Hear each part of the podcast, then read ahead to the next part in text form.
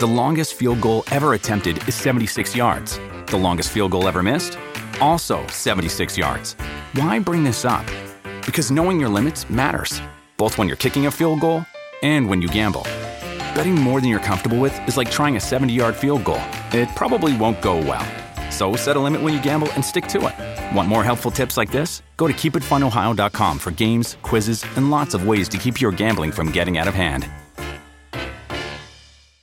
The following podcast contains explicit language.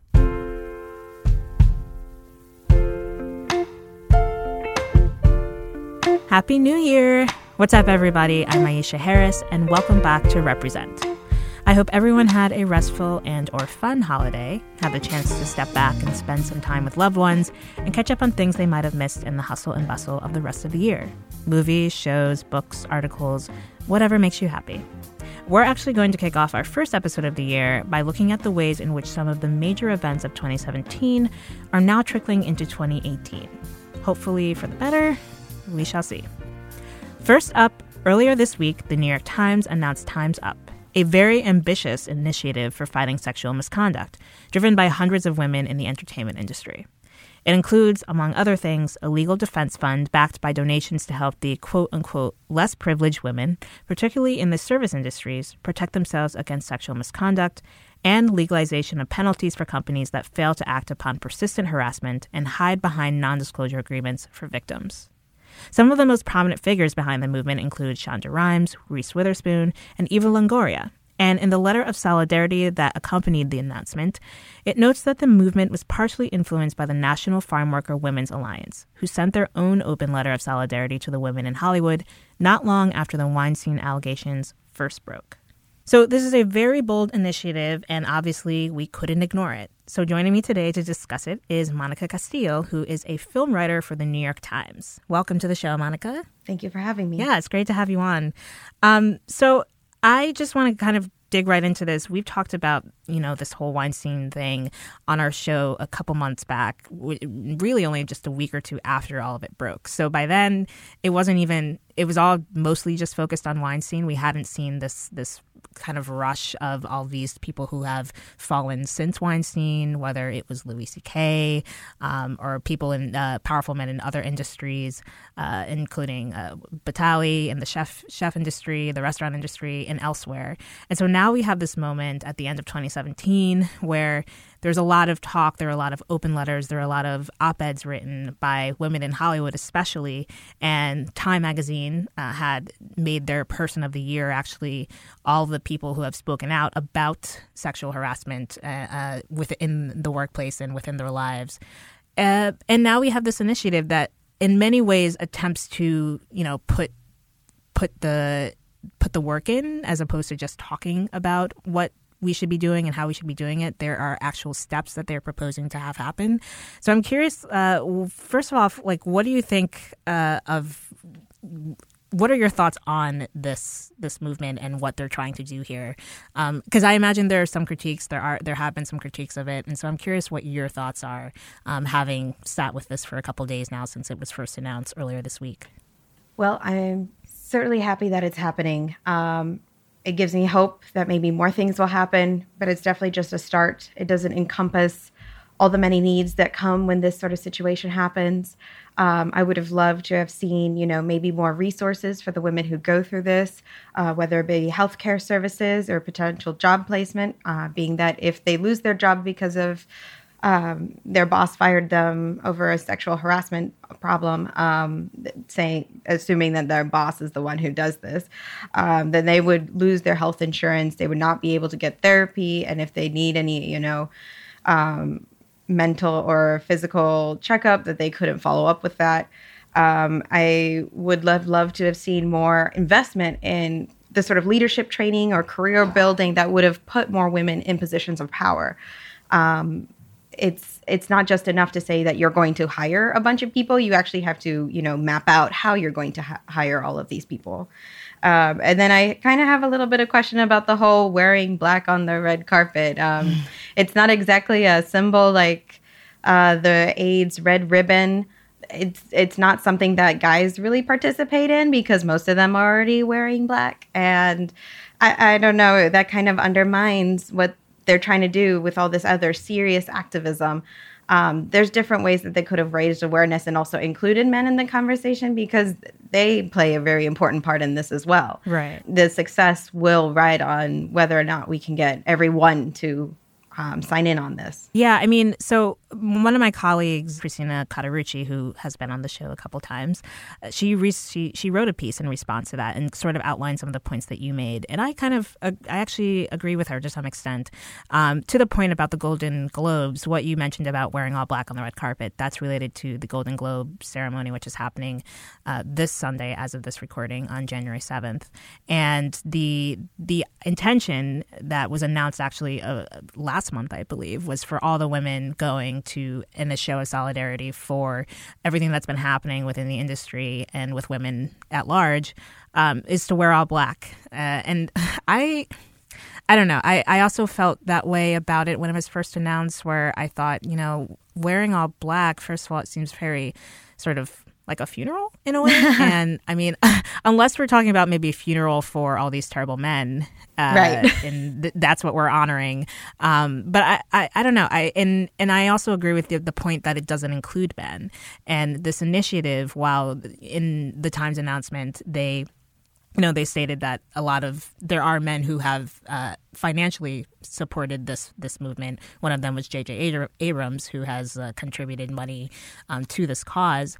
It still doesn't. It still seems to put a lot of the onus on women. Mm-hmm. They do have this eight point sort of list of things uh, titled "What You Can Do" that is on their website uh, on Times Up, and you know one of them, the first one is "Don't be part of the problem." For starters, don't harass anyone, which is great in the scheme of things, um, but I do think that we're, we're kind of beyond that conversation. Like we we know you shouldn't be harassing anyone. Don't be terrible.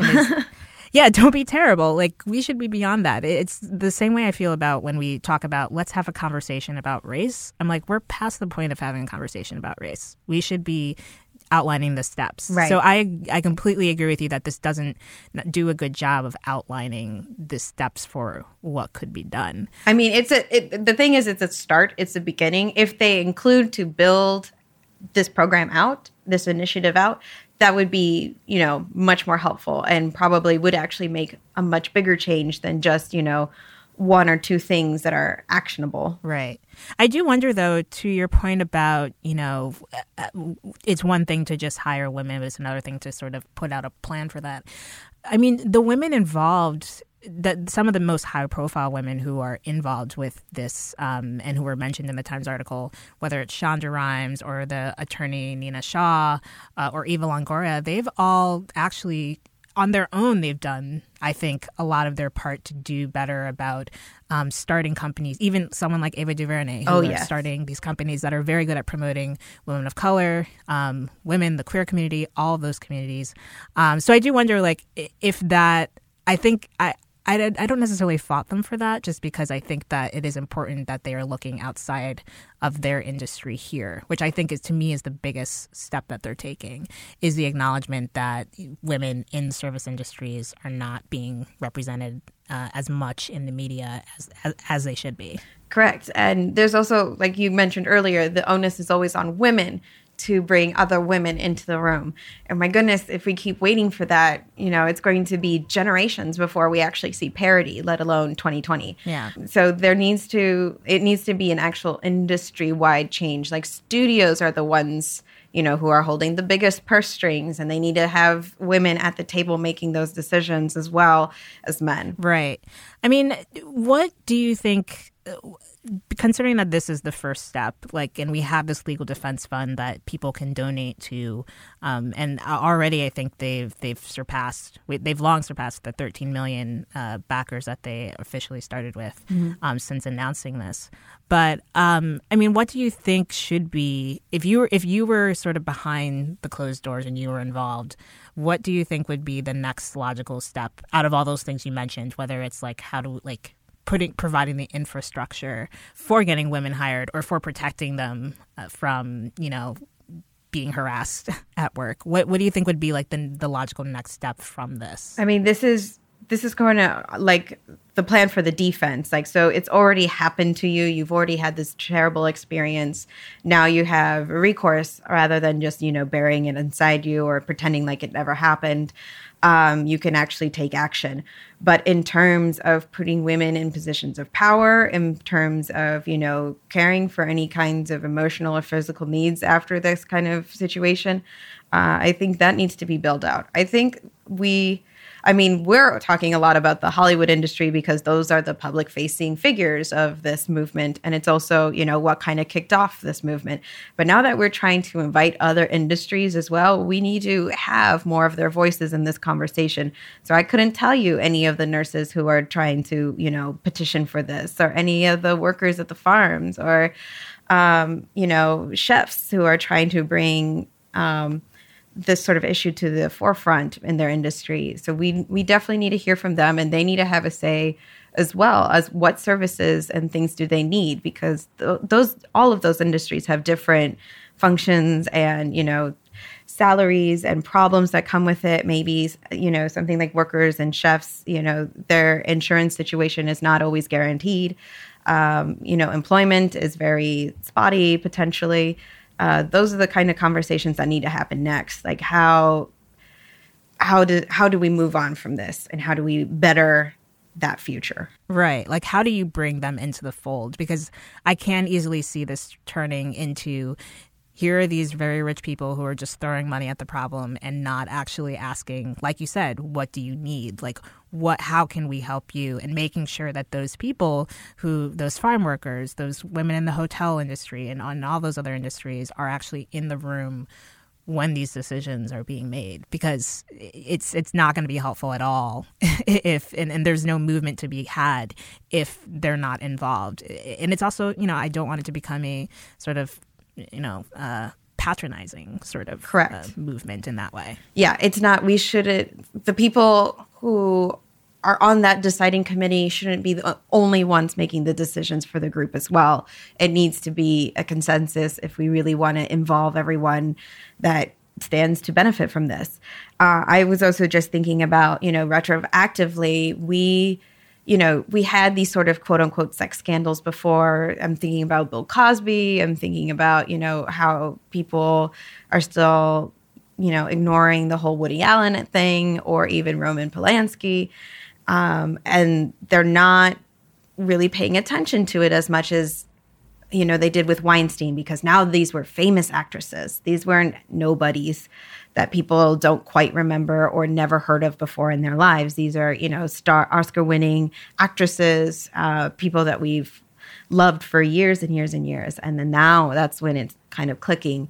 But I think that also needs to ex- be extended back to you know the victims of um, previous uh, cases as well. For sure. I mean, even just before all of this, you you had someone. She's not. She's not a nobody. Uh, but you had someone like Kesha, who right has was very has has been very vocal for the last few years about her allegations against Dr. Luke, and people ignored that. Yeah, yeah, and you know she even she even made sort of an album that was her f- being freed from the sort of mental anguish she went through after going to court with him and whatnot. Um, and yet we still like it, it's sort of just like in the back burner. Um, the whole music industry though has not had that reckoning yet, and I'm curious to see when it happens. When it will it happen? yes. um, my last question for you would be sort of, what do you think? I mean, you're a writer. Um, you're you write about film. You're a writer of color. Uh, how has this affected you in terms of how has it affected you at all in terms of how you want to cover things or how you write about things or how you think about things just because i mean it, it's obviously our, our, industry has been affected by it in, in this in ways as well. Um, it's not as highly profiled, but before, just before the Weinstein right. stuff happened, there was the stuff with um, the Alamo draft or draft house, yeah, yeah, yeah. And so, you know, you have that sort of thing. So, how has that affected you, if at all, in in terms of how you're covering film? Well, I'm not directly covering, you know, these sort of uh, cases or this movement. It's, those are other reporters who are handling it. Right but uh, it is something that, for me to think about um, when approaching different movies. Um, there was a conversation I had with a friend like, do we you know, consider Neon Distribution, which is a subsidiary of Draft House, in the same sort of light as what happened to them because they might share a management structure. But it's also something it's kind of been an experience for me talking with my colleagues about this because some of them just never had any idea that this was going on. And it's also kind of frightening that they were so oblivious to all of this, even though, you know, I haven't been in the, you know, my profession that long, but I already knew, you know, the guy who approaches you and doesn't, you know, let you go away in a party very easily, or, you know, someone who stalks you, who harasses you. Uh, that's that's a reality for women at every stage of their career at one point. And it's a risk sometimes in very male dominated industries. And even you know talking with other women in um, journalism or even other women in uh, tech uh, we all kind of have our own war stories to share. And that's sad and it's also terrible that you know our good guy friends at work don't quite know what that's like or that it was even happening. Yeah it's i mean it's been said, but I do think the one one of the good things to come out of this is just that the conversations amongst women about their the sharing of experiences is mm-hmm. becoming more okay to do in a, in a more open way. It's less taboo. Yeah, it's definitely less taboo, and I think in a way for the for the women who have been through it, it's a way to help uh, cope with and and find comfort in, in, a weird way. Yeah, um, it's it's good to know that, you're, not, alone. alone. Yeah, that's yeah. it. exactly. well, thank you so much, Monica, for joining us. It was great to have you on, and we'll have to have you on again soon. Yes, I would love to join and talk about a and, how hopefully help happier. yes, happier things. And and where can people find you on social media? I'm on Twitter at mcasti movies. That's M C A S T I movies. Awesome. Thanks so much. Thank you. With Kizik hands free shoes, motion sounds something like this. Kizik helps you experience the magic of motion. With over 200 patents and easy on, easy off technology, you'll never have to touch your shoes again. There are hundreds of styles and colors, plus a squish like nothing you've ever felt. For a limited time, get a free pair of socks with your first order at kizik.com/socks. I am thrilled to announce that the winner of the Great American Baking Show is Valerie. Yay! I knew it! I knew it! I knew it! It's such an honor. I feel incredible. I don't even know what to say. It just feels amazing. And I'm not one that's often at a loss of words, but.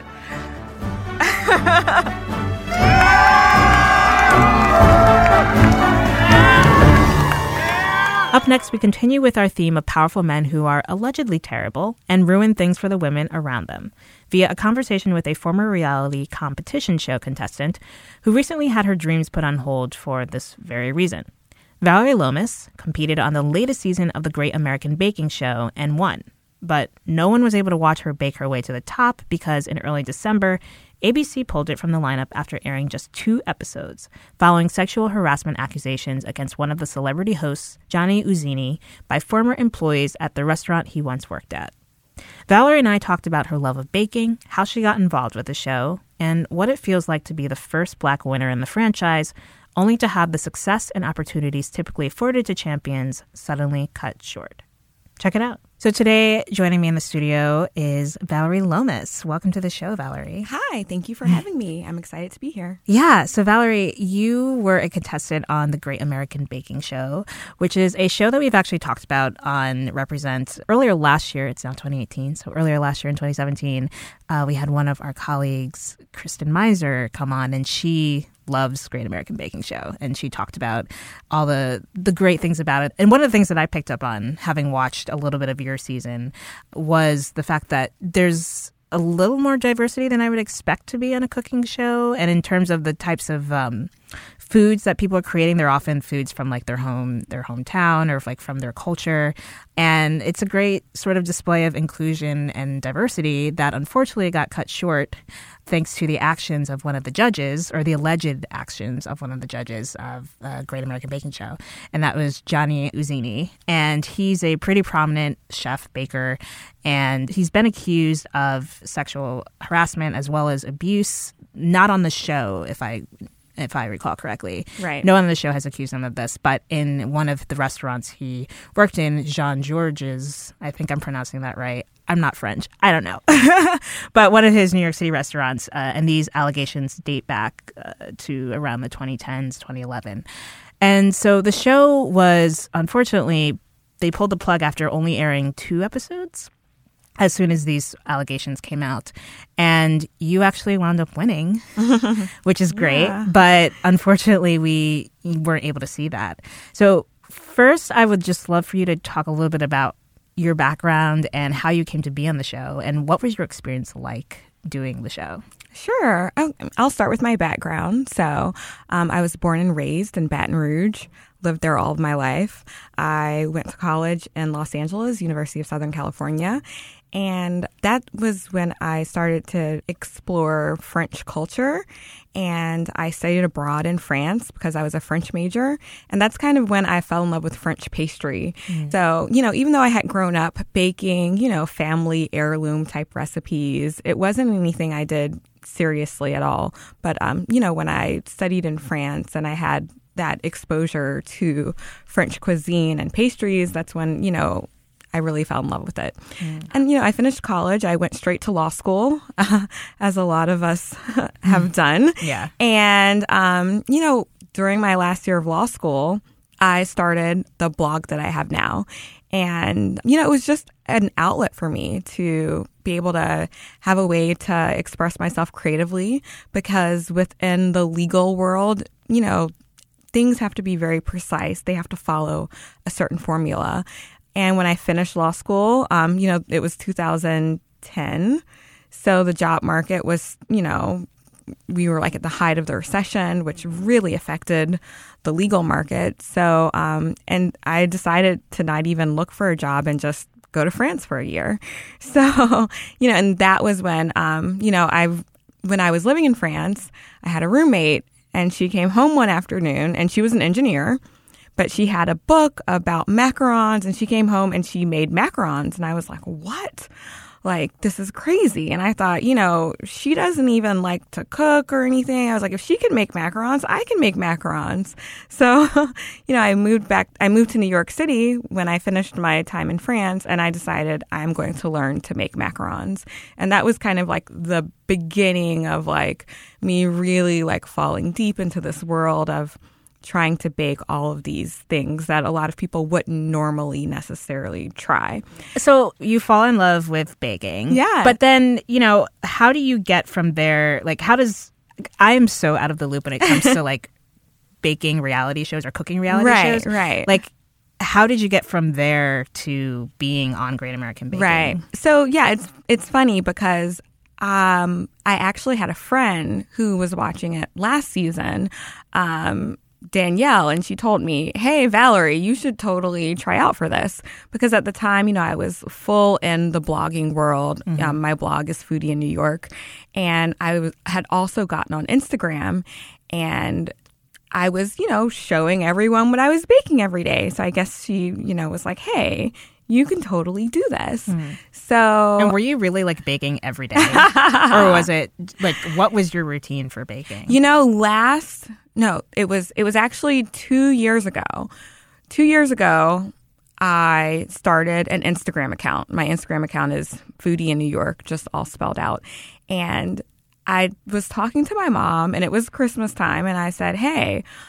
I think I should bake something every day this month. I was like, I'll call it like my, the 25 days of Christmas or something. And she was like, Yeah, you should do that. Mm-hmm. And then once I told my followers that I was going to do it on my blog, I realized I had to actually follow through. Yeah. so, um, so yes, I have baked literally every day before. Wow. But it's I don't bake every day all of the time. Hmm. I go through, you know, cycles of like lots of baking and then it's like I'm taking a break. Yeah. Because I do work full time. So sometimes it's like, okay, I'm going to take a break or, you know, I'm going to focus on writing or something else. But yeah, so at, at that time, I, I was baking every day. So, you know, she said, oh, you should try out for this. And I was just like, oh, yeah, okay, whatever. Like, okay. I didn't take it seriously at all. Yeah. And I just kind of forgot about it. And the day after my birthday, I think someone just found my Instagram account and they sent me an email and they said, Hey, would you be interested in auditioning for the show? And I thought, you know, sure. I got the call. I had just landed in the Dominican Republic for a friend's wedding when um when I got the voicemail that they wanted me to audition in LA. So I actually did not even leave the airport. I immediately bought a return plane ticket and was leaving for Los Angeles like the next day wow. to audition. That is a sacrifice. uh, how was your friend okay with that? Yeah, I mean, it was crazy because at the time I couldn't tell them what it was about. So I just sent an email. I said, you know, I promise you I'm fine. Everything's fine. But, you know, I'm here at the airport, but I'm not going to see you guys. Yeah. It's like, I'll see you guys back in New York. Aw. it worked out though. What, well, to, to some extent. So let's talk a little bit about sort of your experience uh, during the show because a lot of people didn't get to see, but like outside of the two episodes that Right, aired, right. we didn't see the the other. There, I think there were six or seven more Yeah. episodes that still had to air. It wasn't even halfway through. So, what was your experience like, and especially uh, as a woman of color? uh, you know, obviously there are plenty of women of color who bake and cook. Like, that's, Right. It's it's not it's not out of the ordinary at all. So it's not like you're the only black blogger, or whatever. but within the reality competition show, I it's I imagine it's a lot smaller uh, pool. And there was one other black woman, Yes, um, on your season. Yes, Antoinette. yes, and there I remember there being a Latino man as well. Yeah. um, Hector. Hector, yes, yes. he his food looked really delicious. Yeah. Like he, he one of them had like bourbon in it, and then it was Yeah. like I love bourbon. Um, but like, what was did, did you experience anything? Um, I don't know. Were you expe- sometimes I feel like there are expectations of what you're supposed to be like when you're on TV. And this show this show isn't it's not a, you know, it's not a real housewives or whatever. It's a very wholesome Right, show. But like. I'm wondering if there was any sort of pressure or did you feel as though there were any expectations of like how you're going to cook or what kind of ingredients you're going to use? Yeah, no, I mean, that's a great question. Um, so, I mean, with this show, we had very specific challenges. So, there were very narrow rules that we had to follow. Um, you know, for example, one of the challenges was to make a cream pie, a holiday cream pie.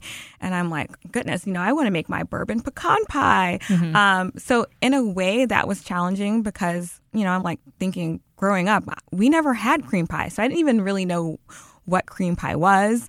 And so then What is cream pie? I don't even know what cream pie is. Really. I'll give you an example like a banana cream pie is Oh. a type of cream Right. pie. Yeah. Right. yeah. But- Okay. yeah. I know that that is. Yeah. right. But um, yeah, so for me that was challenging because of course I I wanted to be able to put, you know, a little bit of my culture and you know, just myself into the things that I was baking because I think that's important, at least for me, to share that part of myself. So that was a challenge sometimes, but um, like fortunately with the second episode that did air, I was able to showcase a little bit of my culture.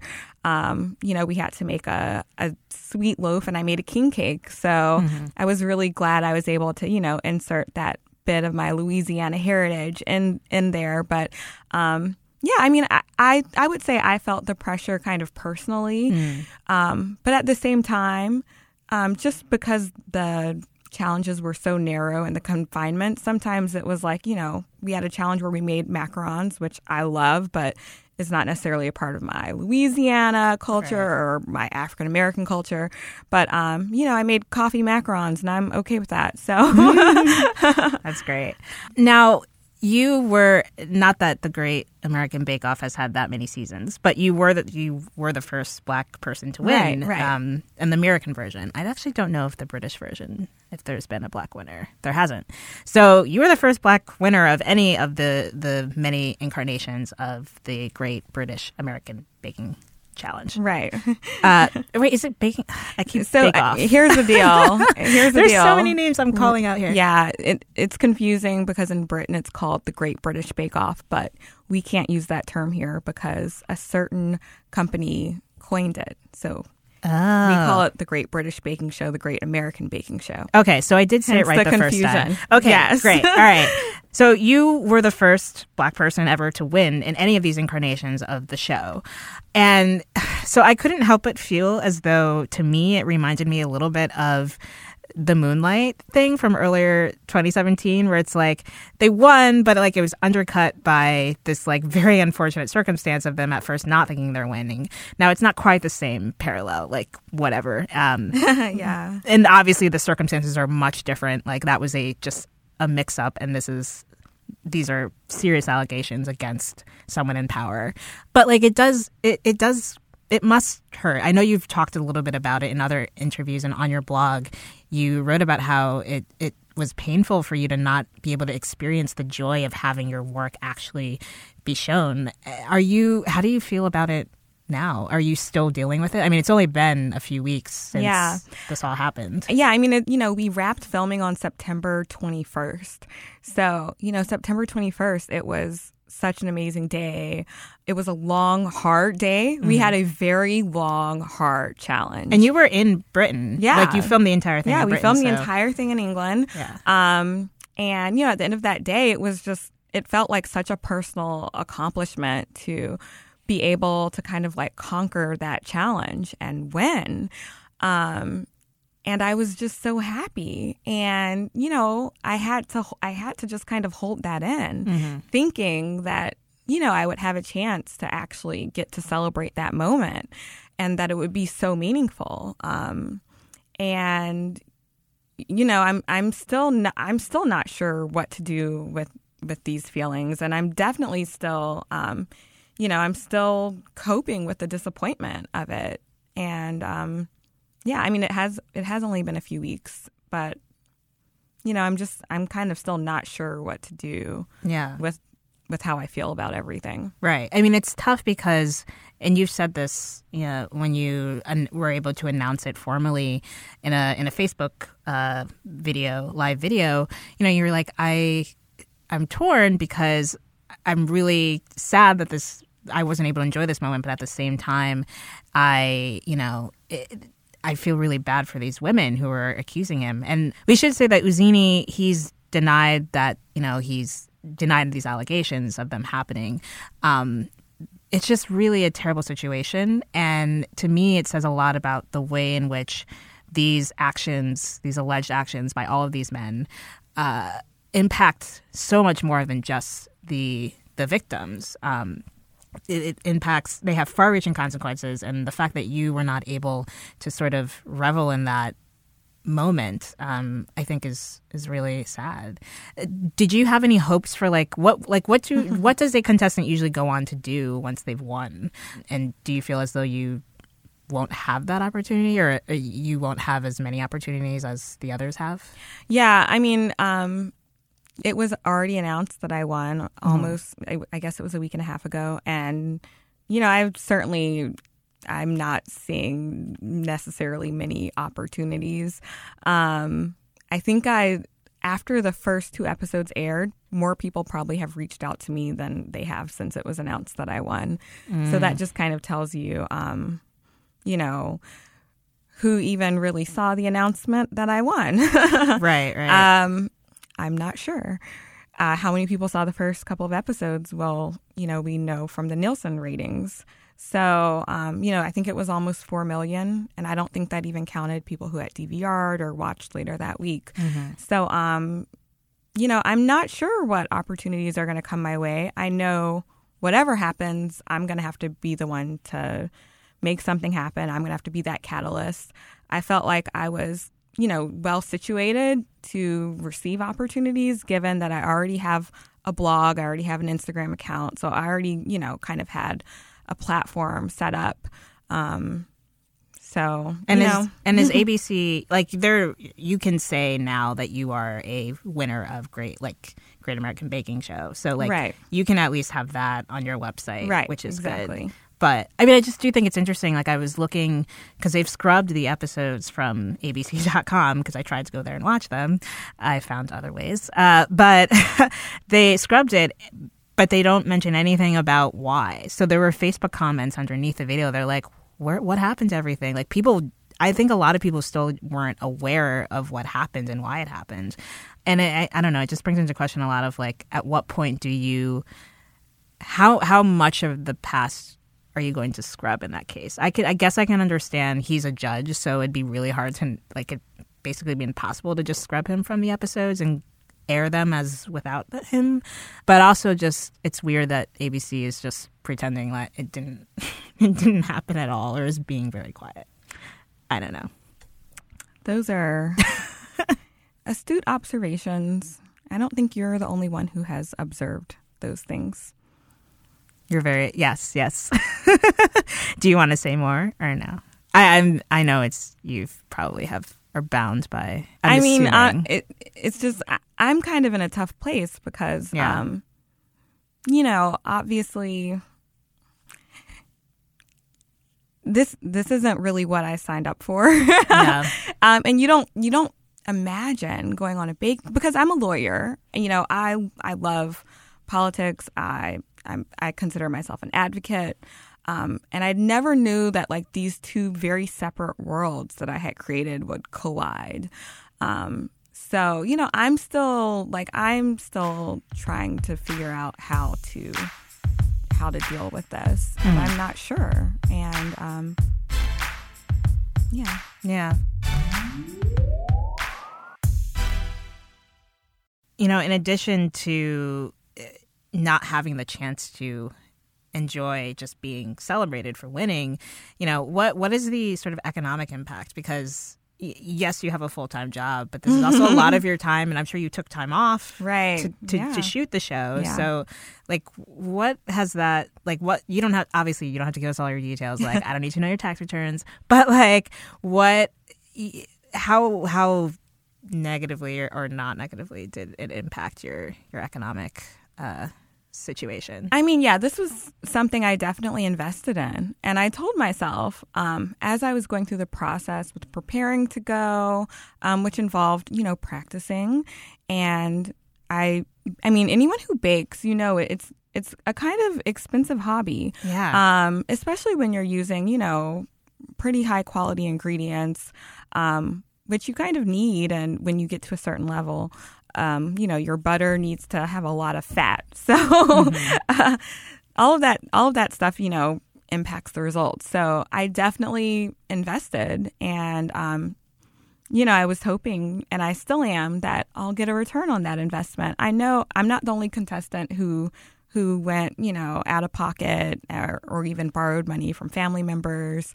I think a lot of us did because it it was it was very expensive to actually practice. Yeah. Um, and they did they did offer you know something to offset some of our expenses but i think most of us you know we went far and beyond that but i told myself you know i was like if i'm gonna do this i'm gonna i'm gonna commit all the way and um, you know i didn't want to to not give myself the best chance of winning by depriving myself of something I, a tool or an ingredient i might have needed and yeah you know i took i think probably four and a half weeks off from work so um I mean, that's tough. Yeah. Living in New York City, having student loans that are still due, rent still due. So, um, you know, it it has been an economic investment, absolutely. Yeah.